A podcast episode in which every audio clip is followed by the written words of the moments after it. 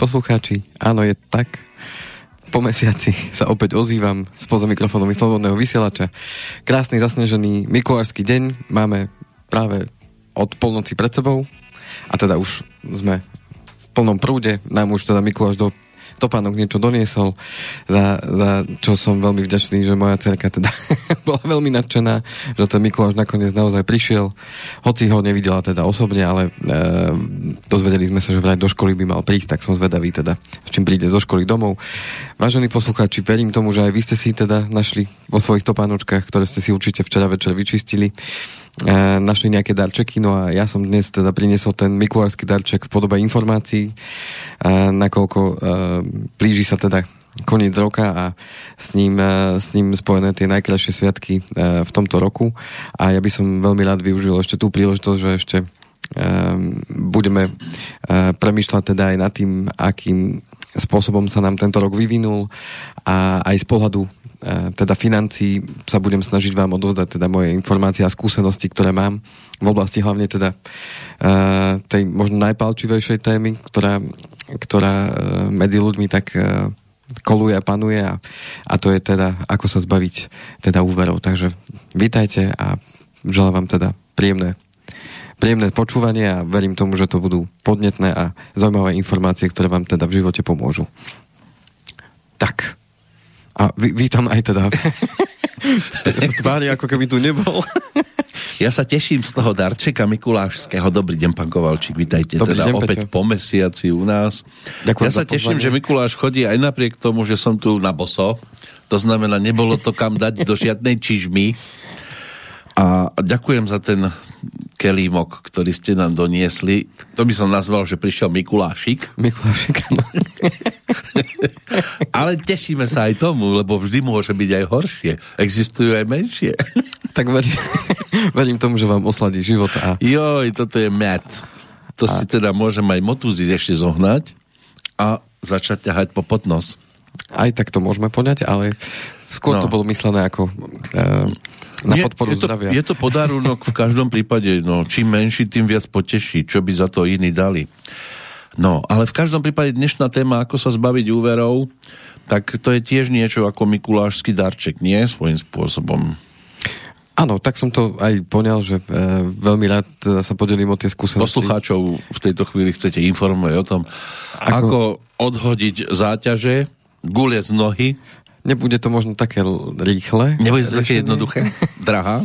Uh, skôr to bude uh, systémové riešenie, to znamená hm. systémové v tom zmysle, že je potrebné robiť určité kroky. No nejak, konečne niekto myslí dobu. systémovo. A následne, následne sa potom uh, môžeme aj tých úverov Lebo mne to príde, že na Slovensku je to za ostatné obdobie, že hurá systém všetko tam taká poukážka, tam hen taká lotéria, tam hen tam. My máme peňazí, deravé nohavice, záplaty, ale peňazí máme toľko, že sa ideme tuto obdarovávať furt niekto, niekoho. Tak k tomuto mi neprislúcha sa nejako vyjadrovať. Ja...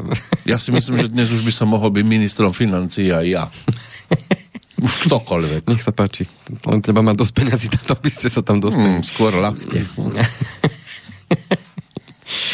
No, a d- na drzovku to urobiť. Áno, áno.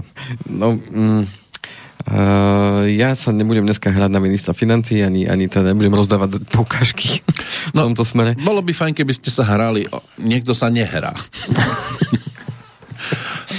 Ale ide. Ide ako motorová myš. Áno. Uh, dnes to chcem poňať práve tým, že povieme si niečo o uh, tej genézy sprísňovania hlavne teda tých hypotekárnych úverov. A to použijem potom ako mostik k tomu, že uh, Uh, ako, to, ako to dnes využiť práve tie nízke úrokové sadzby, o ktorých budem za chvíľočku hovoriť, že teda výrazne teda poklesli za tých posledných pár rokov, čo teda v konečnom dôsledku spôsobilo, spôsobilo aj to uh, zvýšené zaťažovanie alebo teda zvýšený záujem o, o tie hypotekárne úvery a zadlžovanie sa ako také. A následne si potom povieme teda, ako, ako postupovať pri tom. A je dobré, že sa ľudia zvýšene začali, začali zadlžovať?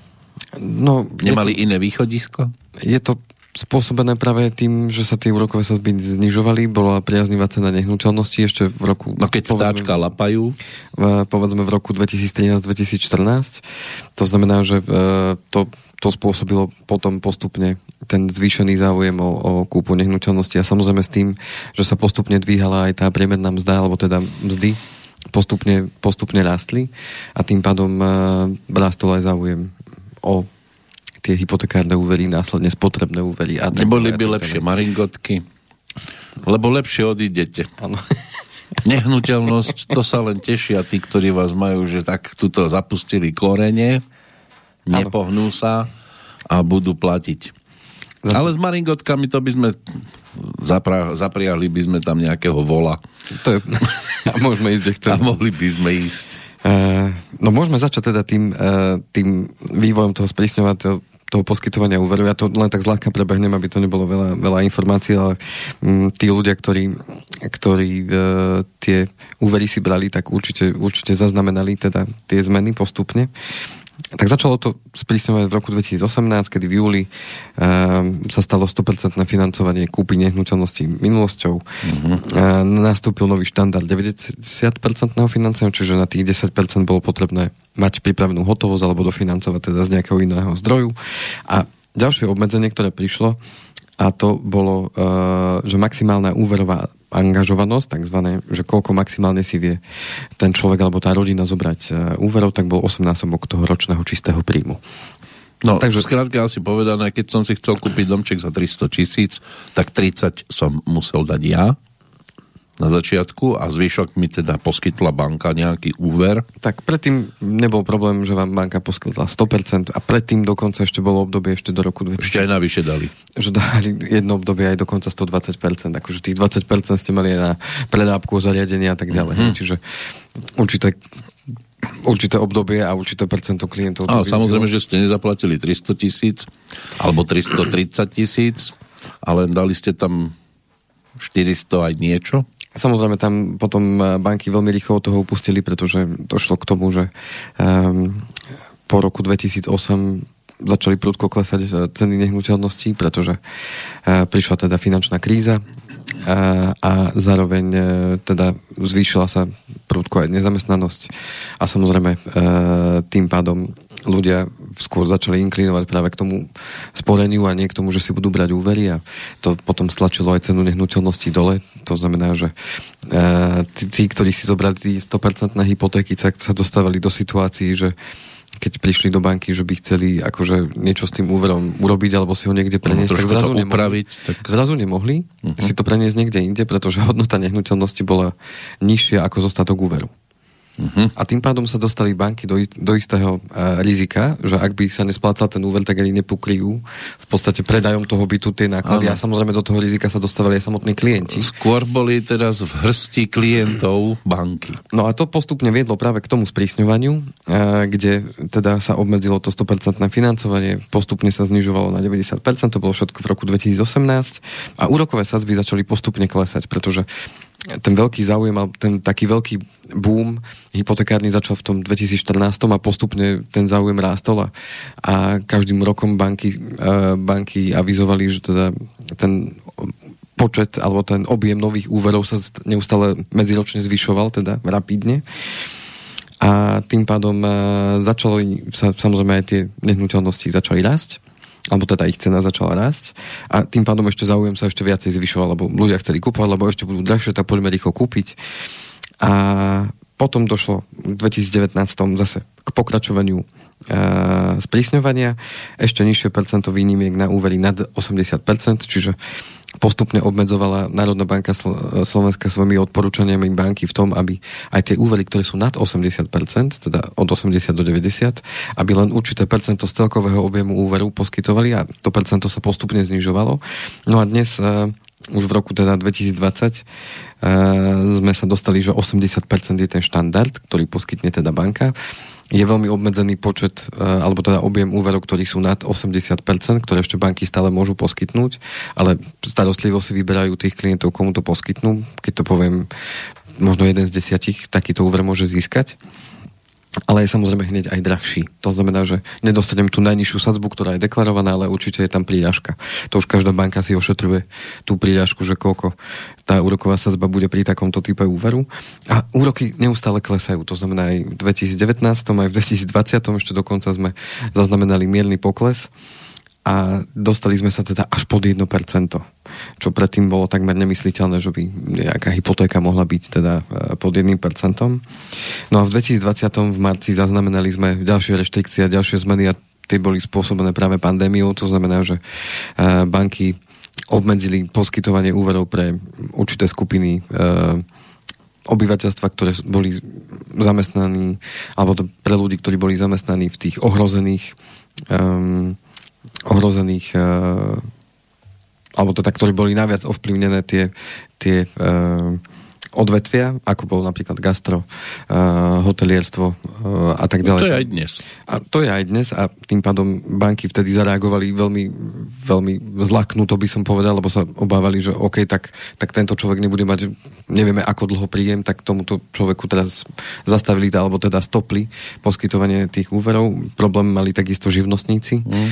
Uh, lebo všetkých sa tie reštrikcie uh, a vládne opatrenia teda dotkli a bol vo väčšine bank neakceptovaný príjem zo zahraničia, pretože ešte stále množstvo ľudí pracuje v zahraničí kvôli tomu, že tam povedzme za tú istú prácu dostávajú vyšší príjem.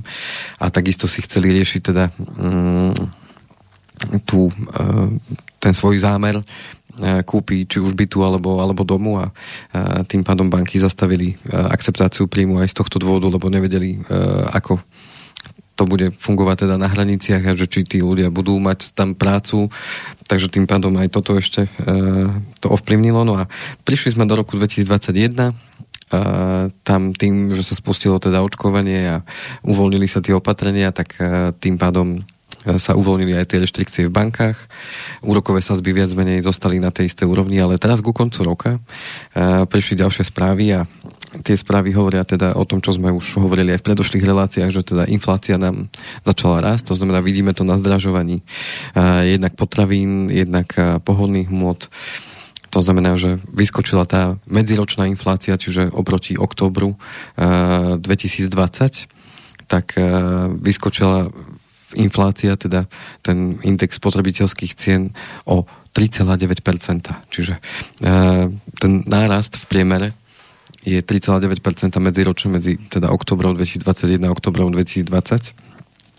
A tým pádom uh, dochádza aj k tomu, že niektoré banky na to zareagovali miernym zvýšením úrokových sadzieb a tým pádom dochádza k tomu, čo sme predpovedali už predtým, tým som nechcel sa dostať do situácie nejakého proroka, ale, ale logicky, keď uh, nám stúpa inflácia banky ako podnikatelia, nebudú dlhodobo schopné udržiavať tie úrokové sadzby na tak nízkej úrovni.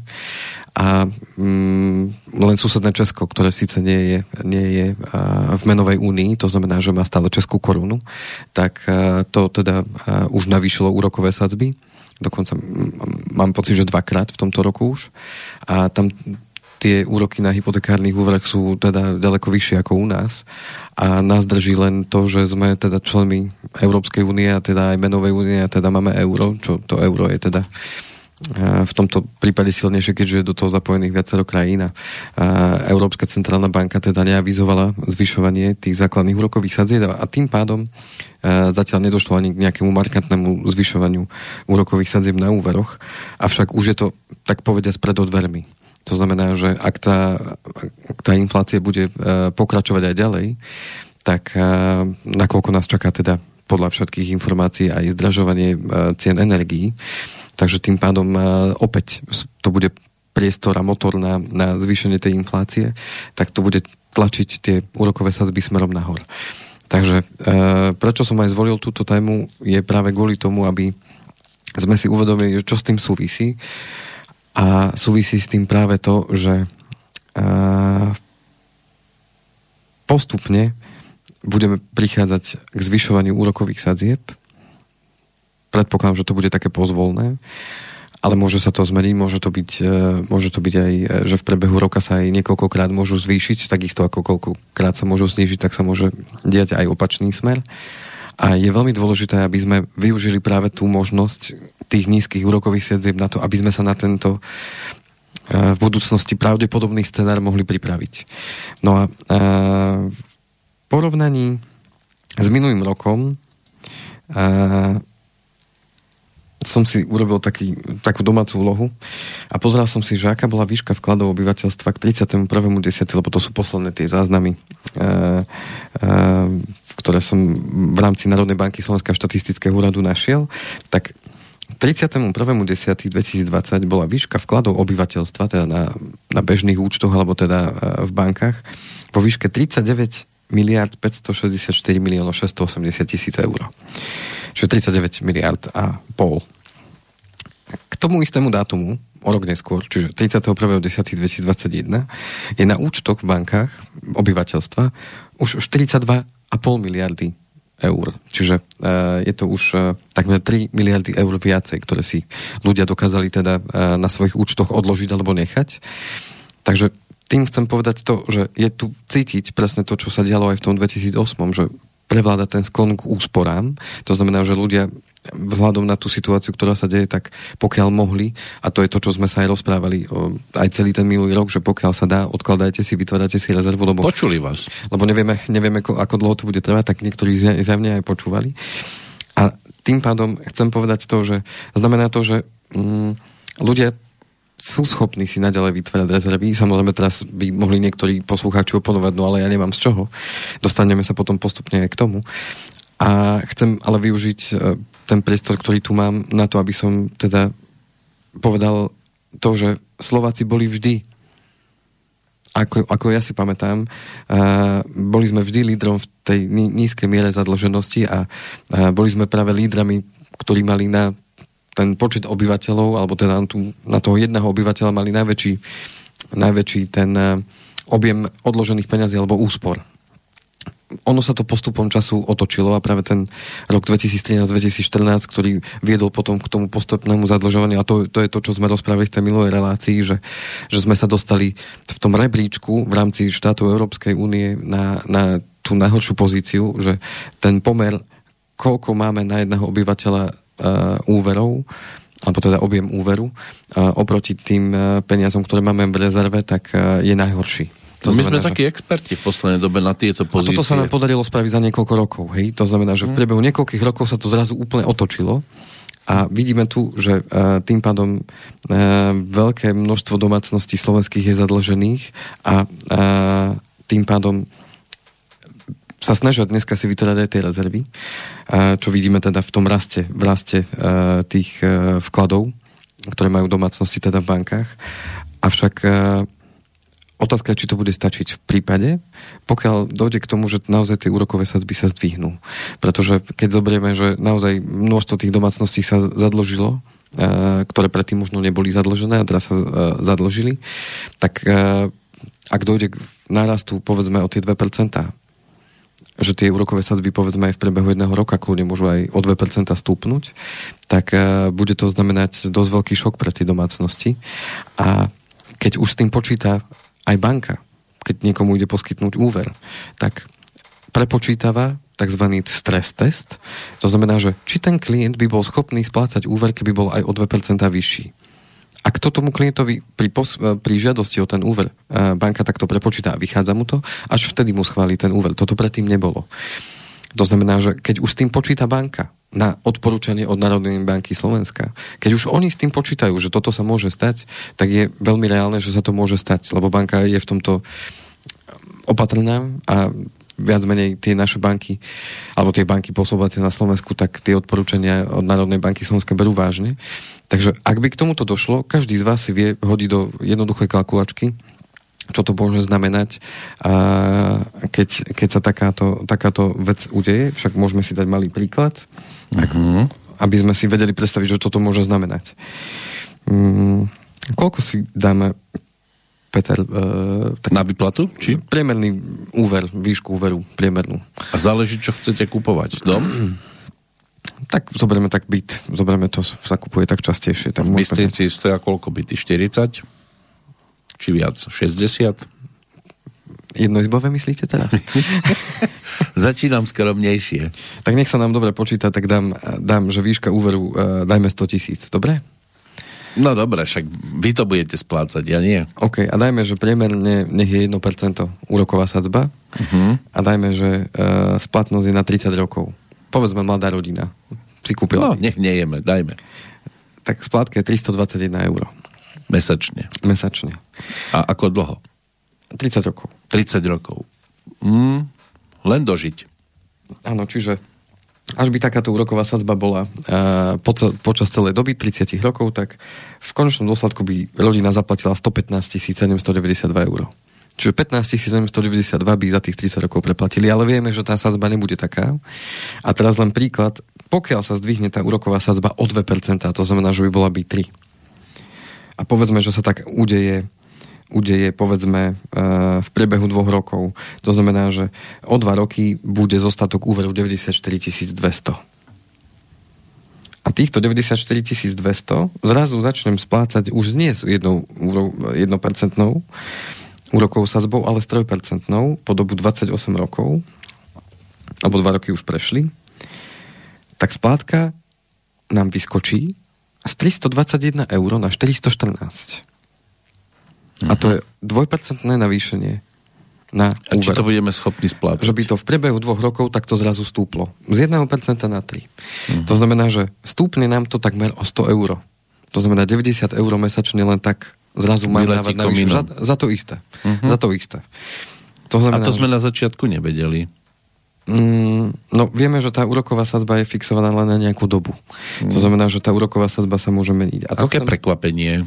A to chcem povedať práve k tomu, e, dochádzame teraz, že e, ak k takémuto niečomu dojde, opäť nechcem byť nejakým zlým prorokom, uh-huh. alebo, alebo šíričom nejakých poplašných správ, bože chráň. Chcem len upozorniť na to, že ak by takéto niečo nastalo, tak uh, len pri 100 tisícovom úvere znamená to navýšenie o 90 eur mesačne. A tým pádom dostávame sa do situácie, keď sme sa bavili v tej minulej relácii o zabezpečení príjmu, že tá tvorba rezerv a vytváranie si mm, toho záložného plánu, ak sa teda niečo takéto zmení, lebo my na to nemáme priamy vplyv. To znamená, že darmo potom budem behať po bankách, pretože tie banky zase budú veľmi blízko seba a tým pádom môže sa veľmi ľahko stať, že, že jednoducho... Prídem o ten byt. Ani nie, že jednoducho nebudem vedieť nájsť iné riešenie, ktoré by bolo lacnejšie a, tým pádom budem musieť nájsť tých 90 eur mesačne navyše, aby som si to pokryl. No lebo keď nebudem mať, tak čo? No, e, no keby som nemal, no, tak sa bude musieť za bankou dohodnúť, že, e, že čo ideme s tým spraviť. Veď tých možností je viacero. Banka nechce... Banku nezaujíma tá nehnuteľnosť, banka chce, aby dostala naspäť svoje peniaze. mu rozumiem, no ale tak poviem, tak viete čo, tak na balkóne môžete mať pobočku. a, a mám tú lacnejšiu verziu. A... Alebo si dám do okna vaše logo. No, podstatné je to, že e, podstatné je to, že e, keď už nastane tá situácia a ja zrazu zistím, že nemám peniaze, e, alebo že mi to robí čoraz väčší problém, tak, e, tak tým pádom budem musieť hľadať riešenie až vtedy. Ale pokiaľ, pokiaľ mi je jasné, že potrebujem sa, potrebujem sa na tú situáciu pripraviť, alebo čo ak príde, tak mám stále ešte čas sa na to pripraviť. A práve o tom dnes chcem hovoriť, že ako sa pripraviť na tú situáciu a vyvarovať sa tým problémom, ktoré môžu potom prísť, keď, keď už sa to začne diať, keď už mi ten list príde domov a, a o dva mesiace mám platiť o 90 eur vyššiu splátku. E, lebo to mám už potom len dva mesiace, ale pokiaľ by sme predpokladali, že povedzme do dvoch rokov by to takto mohlo nastať, tak mám stále dva roky čas pripraviť sa na tú situáciu a niečo urobiť také, aby som sa dostal... E... To oni vedia dať až dva roky dopredu? Vedieť? Nie, to je môj môj skromný odhad, že v priebehu dvoch rokov sa to môže, môže a toto stať, to čo rozprávam, z toho 1% dostať Ale nemusí. Môže, nemusí. Mm-hmm. To chcem zdôrazniť, môže, nemusí. A oni vedia iba stúpať, ale vedia aj klesať?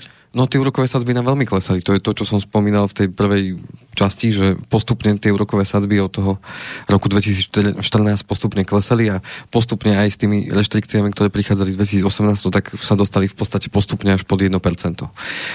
V 2008 bol štandard cez 6% úroková sadzba. To bol štandard. Ale vtedy tak... bol opačný, ani nie tak problém, ako skôr opačná e, možnosť, že začali sme na šiestich a klesli sme na 3? Postupne to klesalo, áno. áno. Postupne Čiže tiež, to klesalo. zase to bolo výhoda pre toho, kto to splácal, lebo mohol splácať áno. menej. Áno, postupne, áno, a jemu sa splátka znižovala a podstata je tá, že mm, to znižovanie tých úrokových sadzieb boli, boli totiž to ľudia, ktorí to využili. A postupne nezadlžovali sa znovu, lebo boli totiž to, mohol by som rozdeliť ľudí do viacerých kategórií, ale v zásade boli dve.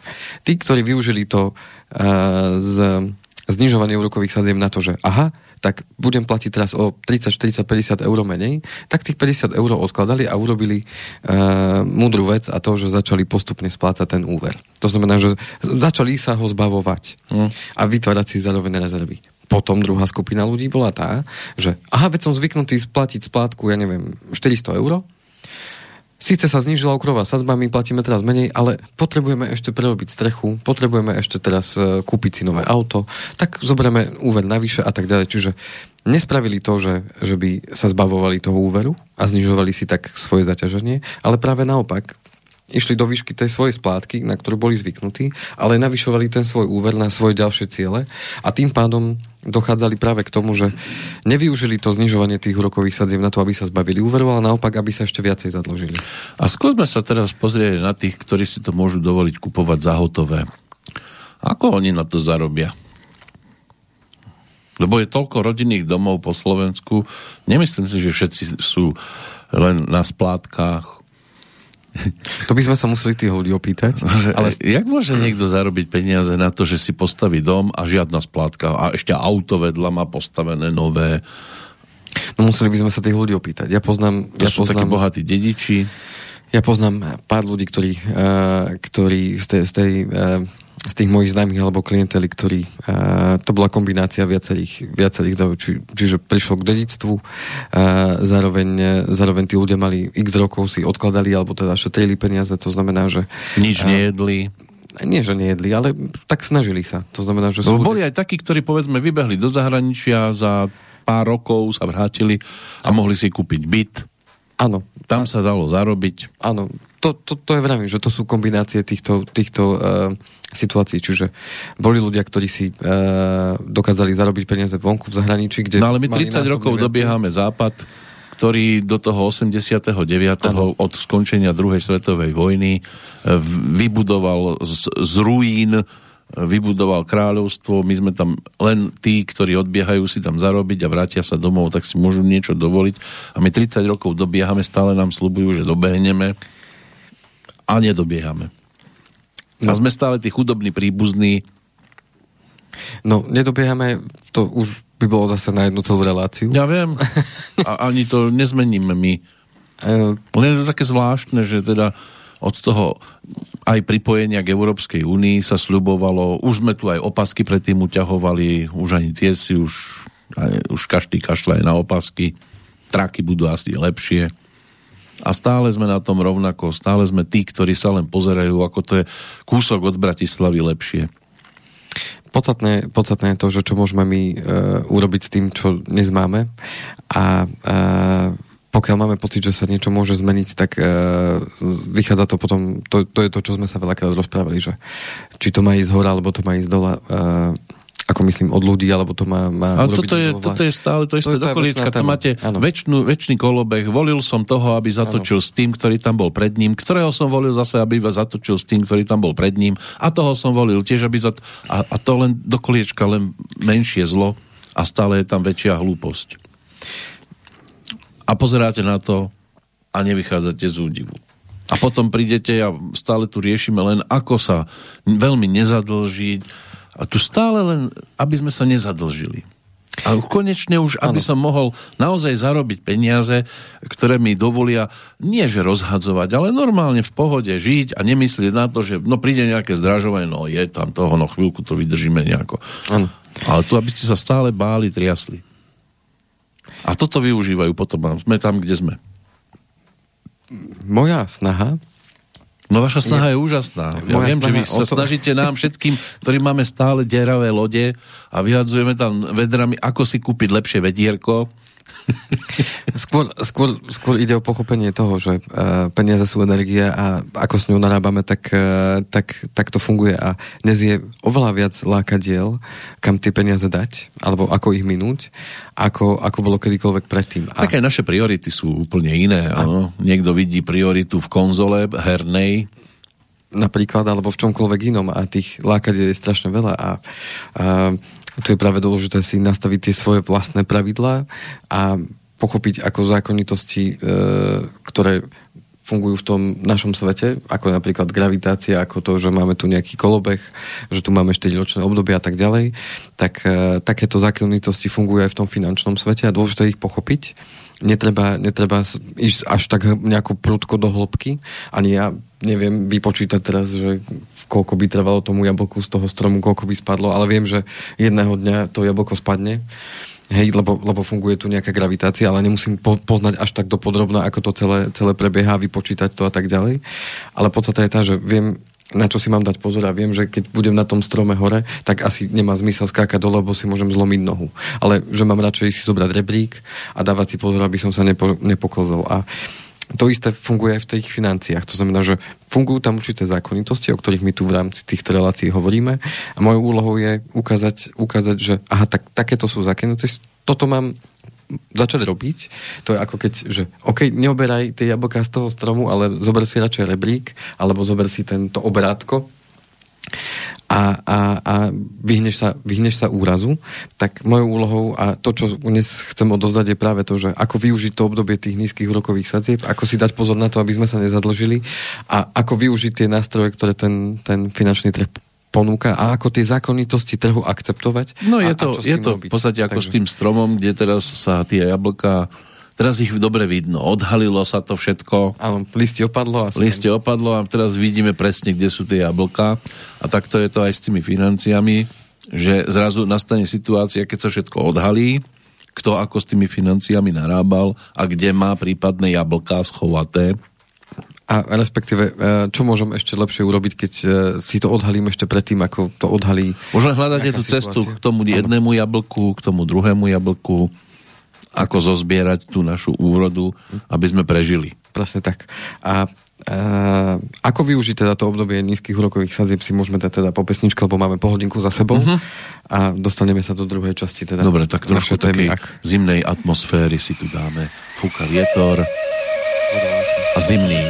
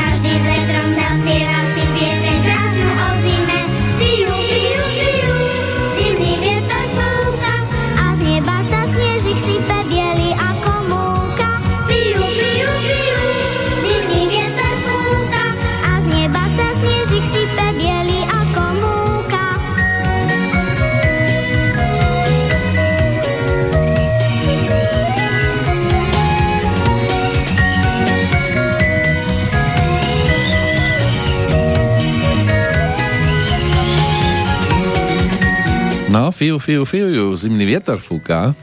A kto si nedá pozor, tomu nasneží aj dnuka. Áno. Zlatá brána sme zaspomínal na staré detské časy. No, čož vy ste vtedy ešte neboli ani v 72. Ale tak ešte ako dieťa som to registroval, že bola zlatá no, bola zlatá brána, áno. áno. áno. Podoprená. No ale čože zlatú bránu my dnes neriežme. My aspoň drevenú. Alebo prútenú. Áno, áno. Aspoň nejakú. no, ak vôbec máme na plot. OK. Čo bude teda v tomto vstupe hlavnou témou? Začnem tý, u tej skupiny možno uh, poslucháčov, ktorí uh, dnes majú možnosť si uh, vytvárať, uh, vytvárať teda rezervy. Uh-huh. Uh, no, pre mňa základný kameň tej finančnej stability uh, aj v krízových obdobiach, ale aj v tých dobrých je práve uh, schopnosť vytvárať si rezervy. A tú rezervu je dôležité rozumne rozdeliť na viaceré časti. V zásade na tri, na tri kôpky. Krátke, stredné a dlhé. Už sme o tom veľakrát rozprávali, ale podstata je tá, a tá krátka rezerva sú práve na to, čo ma čaká v priebehu možno jedného, dvoch rokov. To znamená, keď plánujem ísť na dovolenku, tak môžem mať obáločku alebo môžem mať sporiaci účet, do ktorého si budem dávať každý mesiac peniaze na dovolenku. Potrebujem mať vytvorenú samozrejme železnú rezervu. To znamená rezervu, do ktorej ja nebudem siehať, kým nebude najhoršie. Takže potrebujem mať aj túto v, v určitej výške. Ideálne je mať teda minimálne v tej výške troj, trojmesačných výdavkov. Keď bývam, či už byte, alebo bývam, bývam v dome, potrebujem aj nejaký fond oprav, alebo toho, že pokazí sa mi pračka, pokazí sa mi chladnička, potrebujem vymeniť okno, alebo niečo sa teda doma udeje. Áno, strecha môže byť deravá zrazu. Potrebujem takýto fond oprav. To isté, keď niekto vlastní auto, čo je teda väčšina obyvateľstva, tak potrebujem mať aj nejaký fond oprav na to auto. To znamená, že potrebujem ísť do servisu, potrebujem vymeniť gumy, um, nedaj Bože, mám nejakú poistnú udalosť, ktorú som si spôsobil sám. Nie všetko možno mi preplatí havarijná poistka. Ak ju nemám na staršom vozidle, už sa veľmi neoplatí, tak potrebujem si aj takéto niečo vytvoriť. A samozrejme potrebujem sa aj odmeniť. To znamená oddych, zabava, to, že chcem ísť s deťmi niekam na výlet. Um, toto všetko sú tie krátke krátke peniaze. Na každú jednu takúto um, udalosť môže mať vytvorenú obálku alebo môže mať vytvorený ten malý spoliaci účet, kde si budem tie svoje peniaze vtedy, keď prídu, to sme sa už viackrát bavili, ako vytvoriť to rezervu, že vtedy, keď peniaze prídu, tak vtedy ja to potrebujem porozdeľovať a v zásade zaplatiť sebe a potom zaplatiť ostatným. Druhá časť sú stredné peniaze, alebo strednodobá rezerva a to už, tu sa už dostávame k tomu, že jedna z tých cieľov v rámci strednodobého obdobia môže byť predčasná splátka úverov, či už spotrebných, alebo, alebo povedzme toho hypotekárneho. No vidím svetlo na konci tunela, tak rýchlo do, von z toho tunela. Alebo si na to pripravujem dlhšiu dobu objem peňazí, aby ktoré potom za chvíľočku budem hovoriť, uh, splatím úver a zase zniží sa mi splátka, vytvorí sa mi väčší priestor na to, aby som no, vydýchne si človek trošku. A samozrejme si vydýchne. V strednodobom horizonte môže byť práve to, že potrebujem sa pripraviť, že moje auto už pomaličky doslúživa, potrebujem si kúpiť nové, tak potrebujem sa na to pripraviť. Povedzme, uh, viem, že za nejakú za nejaký obnos predám to staré, ale budem potrebovať nejaké peniaze na to nové, aby som zase sa nemusel zadlžovať až tak veľmi a brať si, ja neviem, nevýhodný spotrebný úver alebo nevýhodný leasing. Taký strednodobý cieľ môže byť práve príprava budúcnosti pre deti. To, čo sme mali nedávno reláciu, že viem, že deti budú potrebovať nejaké peniaze, či už keď pôjdu na, na strednú, možno už vysokú školu, ak teda sa vy, vyberú na strednú školu niekde mimo, aj keď v dnešnej dobe už odpadávajú niekedy náklady na internet, lebo deti sú doma. Áno. Hej, takže zase vstúpajú e, energie, lebo... Budeme ako v Austrálii, no, cez no, vysielačky tak... robili, tak my cez internet.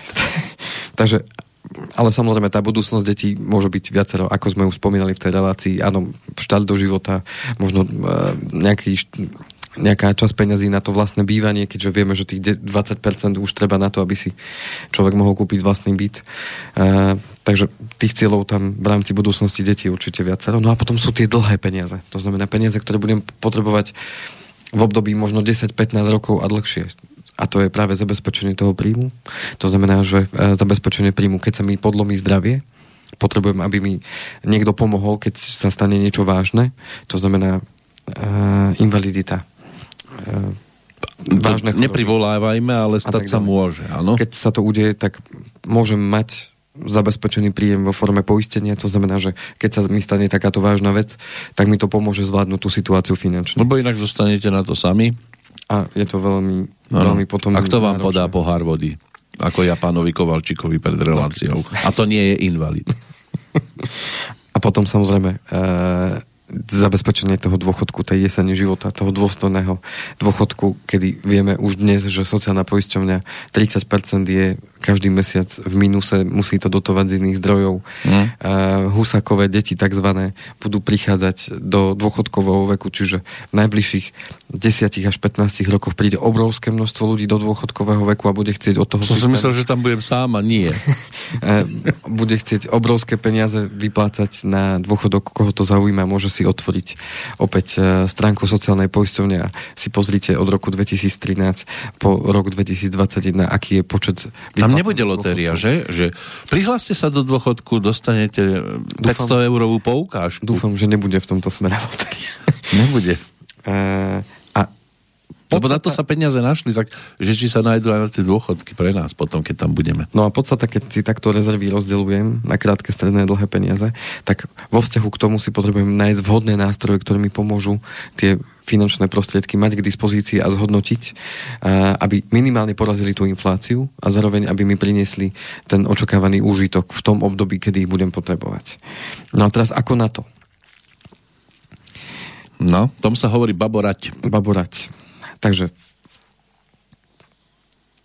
pre mňa je najpodstatnejšia finančná analýza príjmov a výdavkov. To znamená, že okrem toho, že si viem napísať, aké mám ciele, aké mám priania, ja ako osoba, ja ako, alebo my ako rodina, uh-huh. tak potrebujem si samozrejme spísať a to je to odhalenie toho stromu. Áno, tu sa ukáže, to je to na, na čo máme a kam to míňame, kam to posielame. Že si spíšem, či už niekto má rád Excel, niekto, má rád, niekto má rád, že si to napíše na papier, ale podstata je príjmy a výdavky. To znamená, jedna strana sú koľko zarábame, druhá strana... Hmm. Uh, Stačí mi otvoriť si banking a vidím. Áno, niekto platí všetko bankingov, niekto zase rieši tú hotovosť viacej, niekto kombináciu, to znamená, že potrebujem si zanalýzovať uh, tie moje príjmy a výdavky. No a teraz pre tých, ktorí už tie úvery majú, to znamená, že majú povedzme spotrebný úver, možno nie jeden, možno majú ešte niečo na splátky, možno k tomu ešte majú aj hypotéku, čo sa veľakrát stáva. Rodina si kúpi bývanie, potrebuje do toho zariadenie, to znamená, zoberie si ešte možno nejaký spotrebný úver, potom zistia, no, ale potrebujeme ešte postupne toto, toto. Nemáme na to teraz v hotovosti peniaze, tak si zoberieme na splátky e, kuchynskú linku, zoberieme si na splátky toto, čiže a povieme si, a zvládame to. Zrazu príde situácia, že nemôžem ísť do práce, dostávam len 80% príjmu, zrazu o 20% mám menej a zrazu musím zostať s dieťaťom doma, lebo som samoživiteľ rodiny, a dieťa musí zostať e, doma, lebo má zatvorenú školu, ja nemôžem ísť do práce, som na očerke, zrazu mám len 70% z príjmu. Nedaj Bože, sám, samoživiteľ, čo poznám prípady, že musí nechať dieťa doma a musí ísť do tej práce, lebo inak, inak nezarobí. Mm. Takže to sú príbehy, ktoré píše sám život a tým pádom naozaj môže to byť veľ, veľ, veľmi veľký problém. Práve preto moje odporúčanie. E, tých úverov sa nedá zbaviť tým, že ich len tak akože zmažem a budem sa tváriť, že, že ja nemusím nič splácať. To nás dobehne vždy. Tak moje odporúčanie Uh, spísať všetky úvery do tabúky. Či už zase na papier alebo do nejakého Excelu a podľa zostatkov a podľa výšky úrokovej sadzby si ich viete zadeliť. Ako postupovať? No zbavovať sa postupne tých úverov od tých najnevýhodnejších, to znamená najnevýhodnejší úver je ten, kde je najvyššia úroková sadzba. Keď si pozriete úverovú zmluvu, alebo možno v tom bankingu, tak tam vidíte, aký úrok platíte ročne banke. Tie spotrebné úvery sa pohybujú od 9 do 15, Kreditné karty e, sa pohybujú, od 10 do 20% Najhoršie na tom je to, sú tzv. pasce v úvodzovkách. E, to je povolené prečerpanie na bežnom účte, kde môžete ísť na svojom účte do mínusu, tam je to až minus 25 v niektorých prípadoch. A podstata je tá spísať si to všetko do tabulky a začať začať splácať od toho, čo má najnižší zostatok, lebo aj psychologicky to na vás dobre vplýva, keď vidíte, že aha, tak tuto máme ešte splátku tej kuchynskej linky, kde platíme 50 eur mesačne, máme tam zostatok 500 eur, tak tam už nám stačí splatiť len 500 eur, ale tu máme ešte to, čo sme si brali auto, tam máme ešte zostatok 3000 eur, tak oveľa jednoduchšie je splatiť tých 500 a snažiť sa o to splatiť to čím skôr, lebo vždy sa dajú dať aj mimoriadne splátky. A už zrazu sa vám uvoľní ďalších 50 eur, ktoré môžete využiť práve na to, aby som sa rýchlo zbavil toho auta. A zároveň si povedzme začal tvoriť aj rezervu, ak by náhodou zase doma niečo odišlo, aby som si to zase nemusel zobrať na splátky a tak ďalej. Čiže e, je to systémová záležitosť, že zrazu si začínam sledovať tie tie moje splátky, uh-huh. začínam si sledovať svoje výdavky a môžem sa rozhodovať a urobiť si analýzu tých výsledkov, že k čomu som uh-huh. prišiel. Zbavím sa manželky a, a, a mám opäť 100 eur ušetrím mesačne. A to, ale to tiež nie je cesta, lebo aj ona priniesie. Ale samozrejme mám viaceré možnosti. Uh, analýzujem si výsledky a teraz povedzme mám, mám 3-4 takéto úvery. Že mám niečo na splátky, mám spotrebný úver a mám hypotéku. A pokiaľ mám príjem a viem ho zdokladovať a banka mi ho akceptuje, pokiaľ mám nehnuteľnosť, ktorá má dostatočnú hodnotu, tak môžem refinancovať všetky tieto úvery do jedného úveru. Akože zakryť to jedným úverom, tým hypotekárnym, tým najlacnejším, ktorý je teda pod to 1%. Tým pádom tie spotrebné úvery sa vyplatia všetky.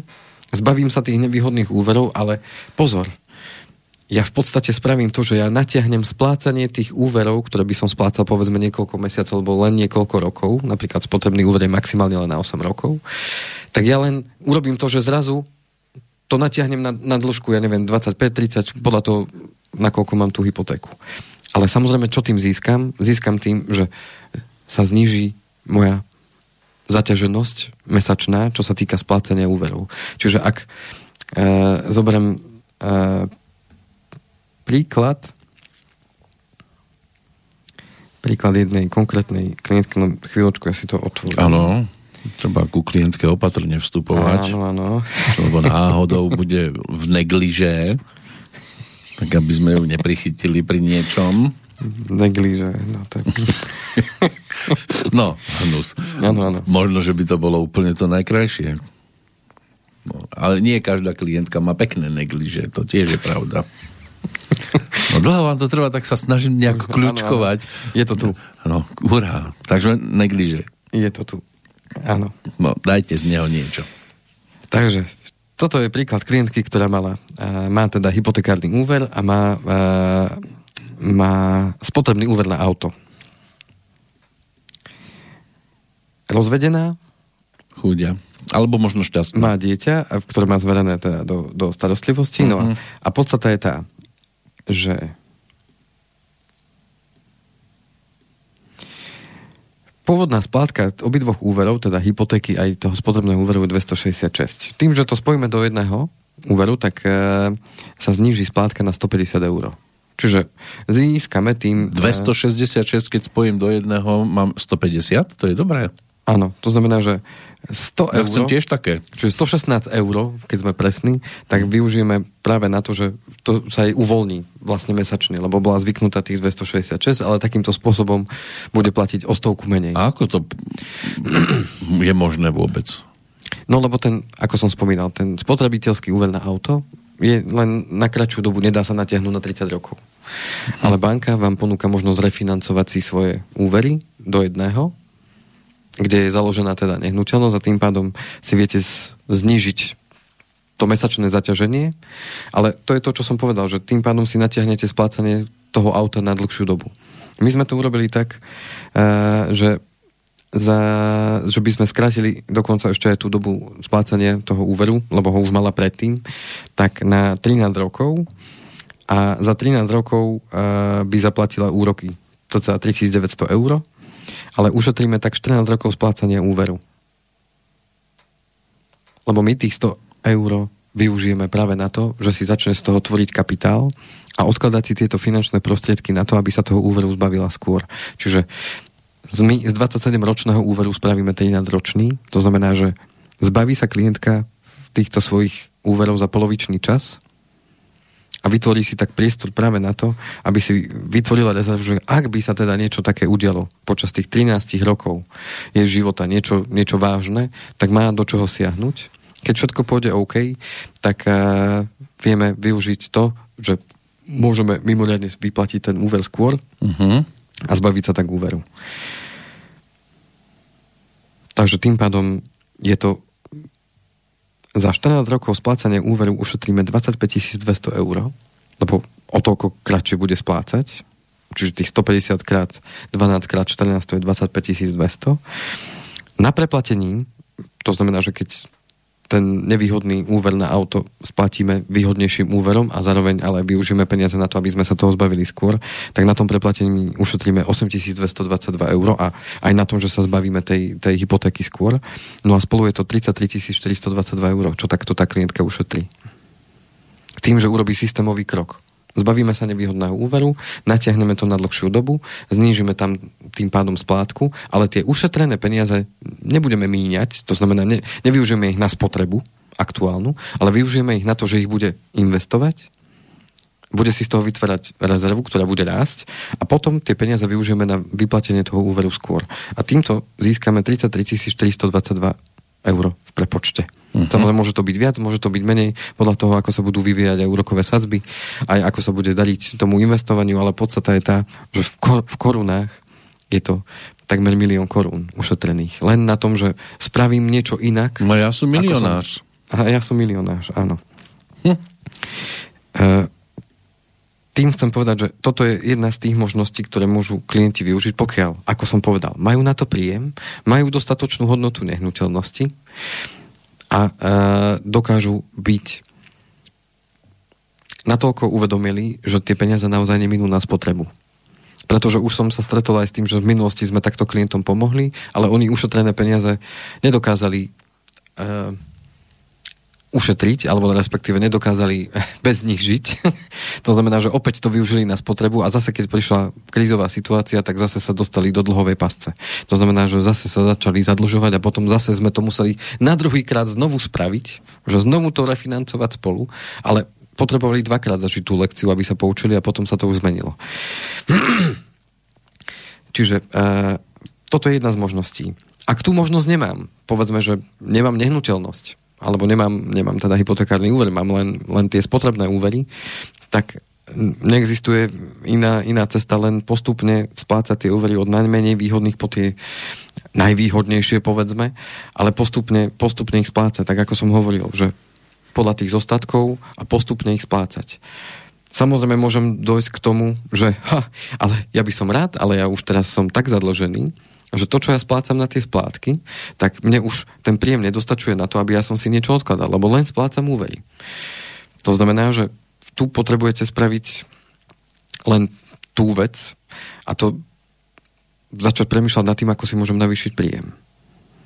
Lebo mám v zásade len dve možnosti. Buď si zvýšim ten príjem a už keď som takto zadlžený, všetci odo mňa tie peniaze chcú bez hľadu na to, že či ja môžem chodiť do práce, či som zdravý, či nie som zdravý, tak mám len túto možnosť. Samozrejme, tú extrémnu teraz nebudem spomínať a to je to, že pôjdem do toho bankrotu.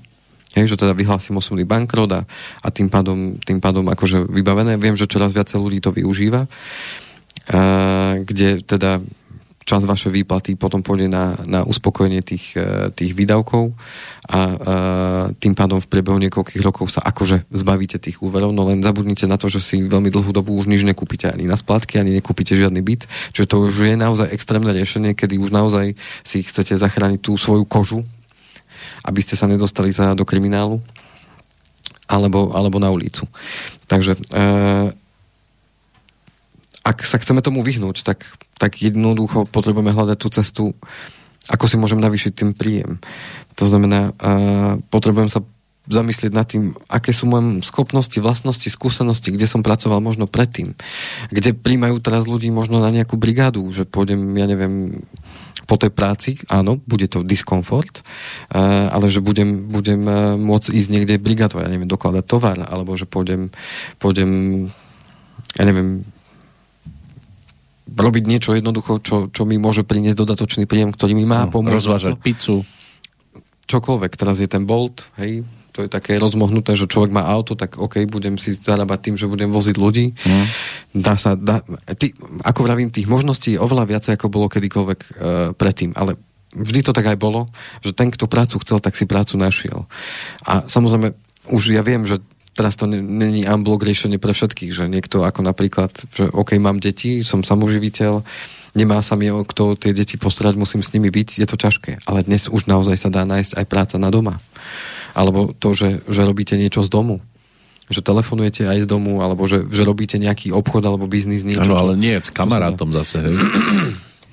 Áno, to znamená, že uh, určite, určite ja prajem každému, aby našiel v sebe tú energiu a tú silu, tí, ktorí to potrebujú, aby hľadali tie možnosti. Tie možnosti tu sú, akurát sa treba o ne zaujímať a, a, a začať ich hľadať ešte možno skôr, ako k tomu dojde, že sa dostanem do toho extrému a zistím, že nemám na výber. Premýšľať nad tým teda, aké sú možnosti na trhu práce. Oslovte vašich kamarátov, blízkych, kto by vám mohol pomôcť tým. To znamená, že vtedy, vtedy sa ukáže, kto je naozaj kamoš. Samozrejme, nie, že by sme to chceli zisťovať, ale, ale OK, vtedy viete napísať na ten Facebook, viete zodvihnúť telefón a zavolať, počúvaj, potreboval by som nejakú prácu, vieš o niečom. Má možno na pár hodín alebo večer, len potrebujem zarobiť nejaké peniaze navyše. Niekomu je to proti srsti. Mm. Že, že, že nechce Sú takí, ktorí sa hambia trošku, že, je tam nejaká... že som v takej situácii. Ale podľa mňa vôbec není hamba, keď človek chce pracovať. Hamba je, keď niekto natrča ruku, že prosím ťa, požičaj mi peniaze. Daruj mi hlavne. Áno, alebo daj mi peniaze, alebo, alebo neviem. Mm. A, čiže premýšľate nad tým, komu môžem zavolať, komu môžem napísať, kto, kto pozná veľa ľudí, koho môžete požiadať o pomoc. No tu sa ukáže, koľko máte na Facebooku skutočných priateľov. A uh, jedna z tých možností je aj u nás. Tým si nechcem ja prelievať polievočku, ale už keď ano? o tom hovoríme. Chcete riaditeľa nového? Nech sa páči. Budem veľmi rád, ak takého vychovám jednoho dňa. Takže Vy koho, vyhovovne nevidíte? Koho, koho naozaj úprimne zaujíma to, že by, že by si potreboval zarobiť peniaze navyše. A naozaj ušlachtilou a prác, prácu, ktorú môžete pomáhať e, ľuďom vo svojom okolí. Aj za pomoci, povedzme, takýchto informácií, ktorým tým ľuďom môžu pomôcť. Pokojne sa ozvíte na, na konci relácie, dáme samozrejme kontakty a ja sa s vami rád stretnem. A porozprávam teda o tom, čo je u nás potrebné a aké podmienky treba splniť na to, aby človek mohol s nami... Máte dosť kancelárií voľných? Mm, výborné na tom je to, že e, nepotrebujeme na našu prácu v podstate kanceláriu. Aha, takže bez miesta. Mm, ale bez kanceláriu máme, ale kanceláriu máme aj pobočky, máme po celom Slovensku, takže je to v poriadku. Mm-hmm. Takže to sa dá vyriešiť. Dobre. A už ma napadla potom len posledná možnosť, e, ktorú ľudia veľmi neradi riešia, ale niekto, niekto to zase berie, že, že je to úplne prirodzené. E, no popremýšľať nad tým, keď už som naozaj v tom naozaj zlej situácii, že poobzerať sa okolo doma, okolo seba, že čo nepotrebujem a čo môžem, čoho sa môžem zbaviť, alebo čo môžem Svokru. predať. Jednoducho využiť tie peniaze, ktoré som niekedy do niečoho dal, ale dneska to nepotrebujem, len mi to stojí skrini. Do svokry. Hovorím. Takže takýmto spôsobom uh, sa toho zbaviť. A nehovoriac teda aj o tom, že ľudia prichádzajú postupne aj na to, niektorí teda, že asi budem musieť z toho svojho štandardu, na ktorý som zvyknutý zísť o možno o úroveň nižšie. Toto boli. A, a že uh-huh. to nové aučičko, ktoré sme si kúpili, ale dneska ho už nestíhame splácať, tak asi ho predáme a kúpime si nejaké to staršie. Keď ale budeme parkovať o dve ulice ďalej, aby susedia nevideli, že sme schudli. Uh-huh. Střádam, pane sousede, střádam. Áno, áno, áno. A aj on parkoval o dve ulice ano. ďalej. uh, takže aj toto je riešenie, uh, ako teda hľadať prípadne všetko je to kombinácia týchto záležitostí. To znamená, že ja chcem apelovať aj na tých, ktorí ešte v tej situácii nie sú a dneska sa možno usmievajú, a mne sa to nemôže stať, a dobre, pán Kovalčík, pekne, pekne rozprávate, ale my nie sme tí, lebo my naozaj my máme všetko a není to, uh, není to vôbec zlé. Chcem, aby som aj k vám teda prehovoril v tom zmysle, že Využite práve to obdobie tých nízkych úrokových sadzieb na to, aby ste uh, sa postupne zbavovali tých svojich úverov skôr. Aj keď ste si teraz kúpili nehnuteľnosť a hovoríte si, fajn, to mám na celý život, nebudem už musieť nič riešiť.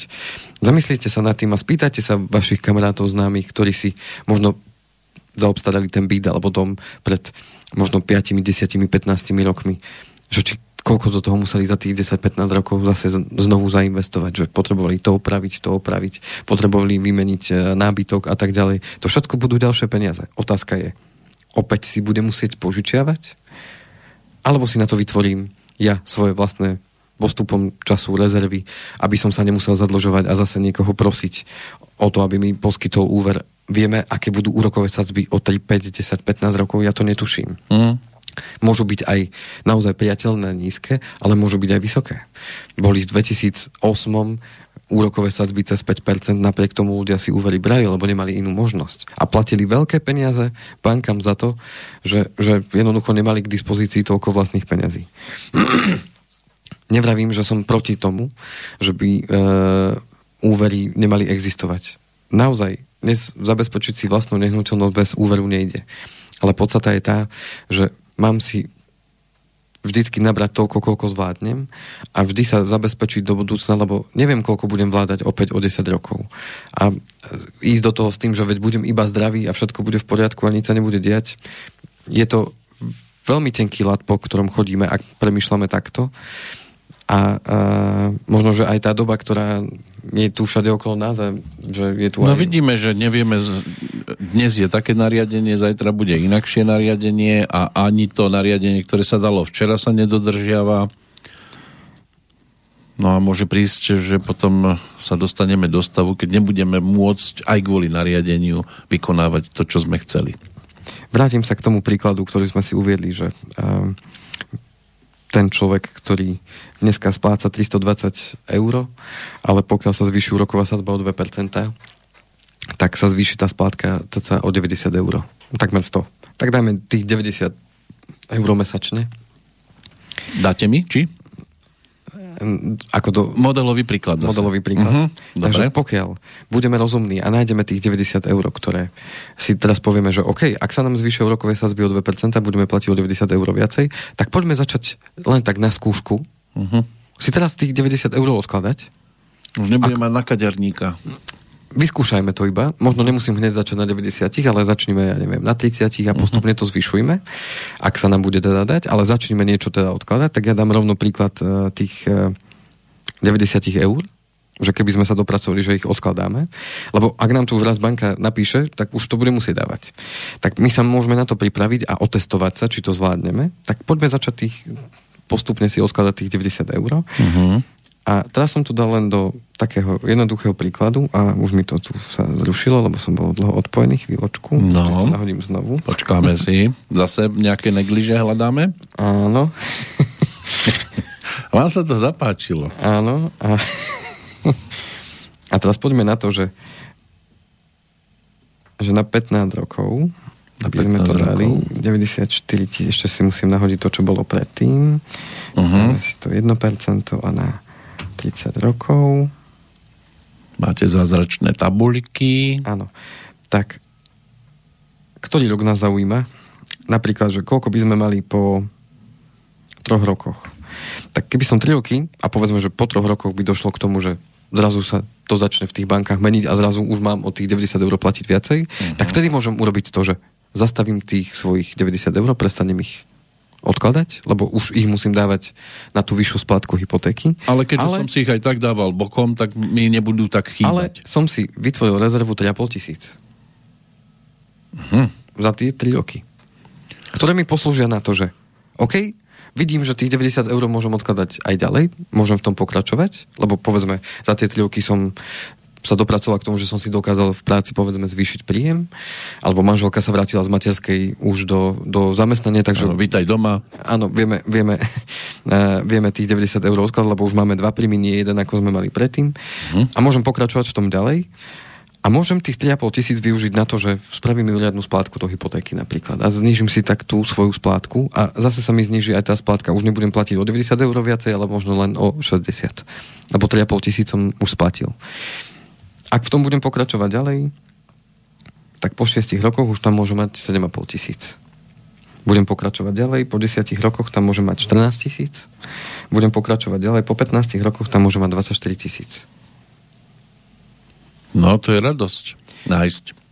Takže ja neponúkam rýchle riešenie, ponúkam riešenie, že systematicky si tvoriť rezervu, systematicky raz za čas sa pozrieť na tú moju analýzu výdavkov príjmov, pozrieť sa na to, ako sú na tom trhy, porozprávať sa s niekým, kto, tomu, kto sa v tom smere hýbe a po, porozmýšľať nad tým, čo môžem teraz s tými svojimi peniazmi spraviť. Oplatí sa mi viacej dať peniaze do hypotéky alebo nechať tie peniaze ďalej pracovať, aby, aby sa mi zhodnotili.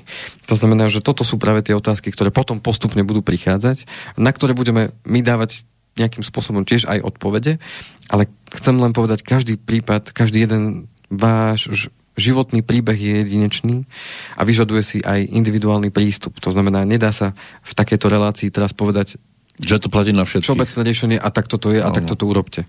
Jasne. To znamená, že moje vrelé odporúčanie je e, ten základ môžete urobiť, môžete sa pripraviť, to znamená, že viete si urobiť analýzu svojich príjmov výdavkov, viete si urobiť analýzu tých vašich úverov, viete si urobiť ten takú kostru toho, že čo by ste chceli aj v živote do budúcna riešiť a potom sa viete s niekým stretnúť, povedzme aj so mnou, alebo s človekom, ktorému dôverujete a ktorý vo vašom okolí robí to, čo robím ja, teda majetkové poradenstvo a následne, následne s ním skonzultovať vaše, vaše predstavy, váš, váš zámer a pomocou spolu s ním nájsť to naozaj individuálne riešenie šité na mieru práve pre vás, aj s konkrétnymi riešeniami a s konkrétnymi nástrojmi, ktoré využijete práve na to, aby ste sa toho úveru mohli zbaviť skôr, vytvorili si rezervy, zabezpečili vašu rodinu aj pre prípad toho, že naozaj nastanú krízové situácie a ktorý s vami bude pravidelne sa stretávať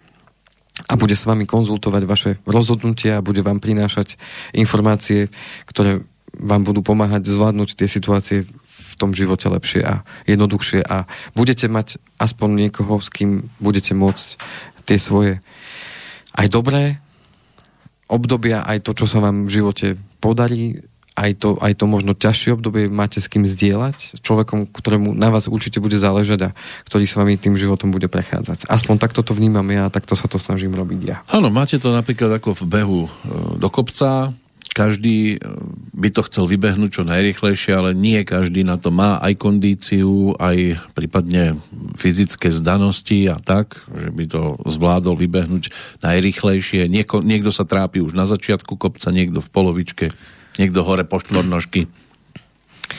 A niekto potrebuje naozaj vtedy No a niekto žiaľ nedá ten kopec. No. Nikto radšej ide dole kopcom. A niekto sa v polovičke si povie, a prečo ja mám ísť hore kopcom, keď môžem ísť dole kopcom? A šup ho do krčmy. Tak, už len sa rozlúčim poslednými odporúčaniami, že na čo si dať pozor. Uh-huh. Teraz je vonku šmikľavo. E, na čo si dať pozor v súvislosti aj teda s úvermi, aj s tou dobou, ktorá momentálne sa blíži, teda Vianoce, darčeky a veľa lákadiel. No, to je tiež inak obdobie investícií. Áno. A, uh, a to, čo sme si tých 10 rokov šetrili, šups, už je vonku. To ešte ten dobrý prípad. Hmm.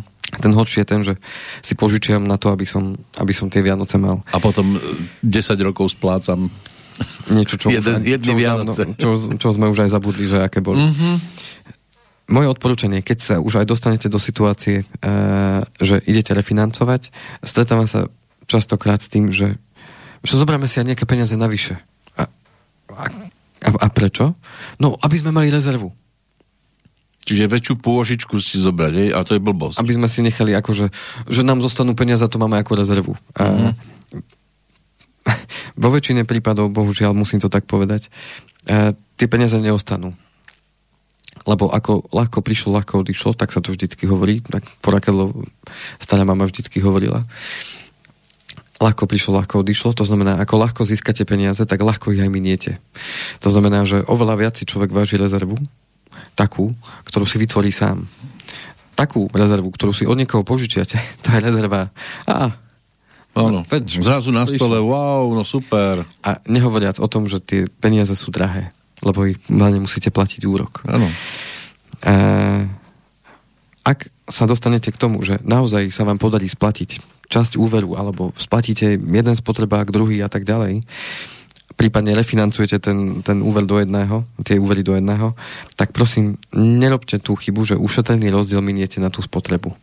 To znamená, ak naozaj na tom ušetríte, tak využite čo najviac tých peňazí, ktoré ste ušetrili práve na to, aby ste sa tých úverov zbavili skôr.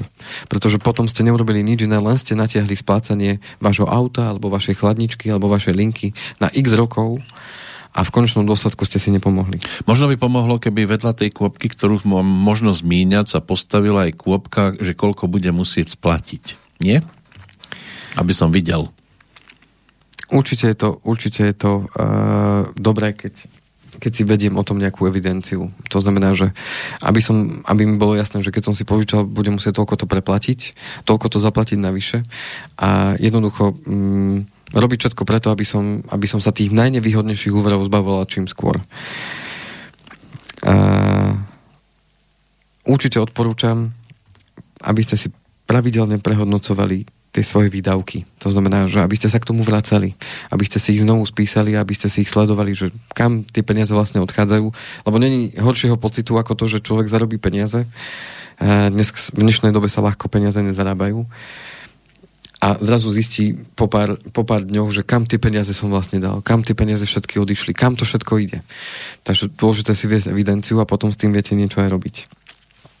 To, čo hovorím veľakrát a odporúčam, aby ste robili 7-dňový test, hlavne čo sa týka tých vecí, ktoré, tých lákadiel, ktoré vidíme v reklamách na Facebooku a, a na všetkých sociálnych sieťach a, a vo výkladoch a v obchodných domoch, že vidíme minus 50% zľavy a tak ďalej a tak ďalej prosím vás, urobte sami pre seba 7-dňový test.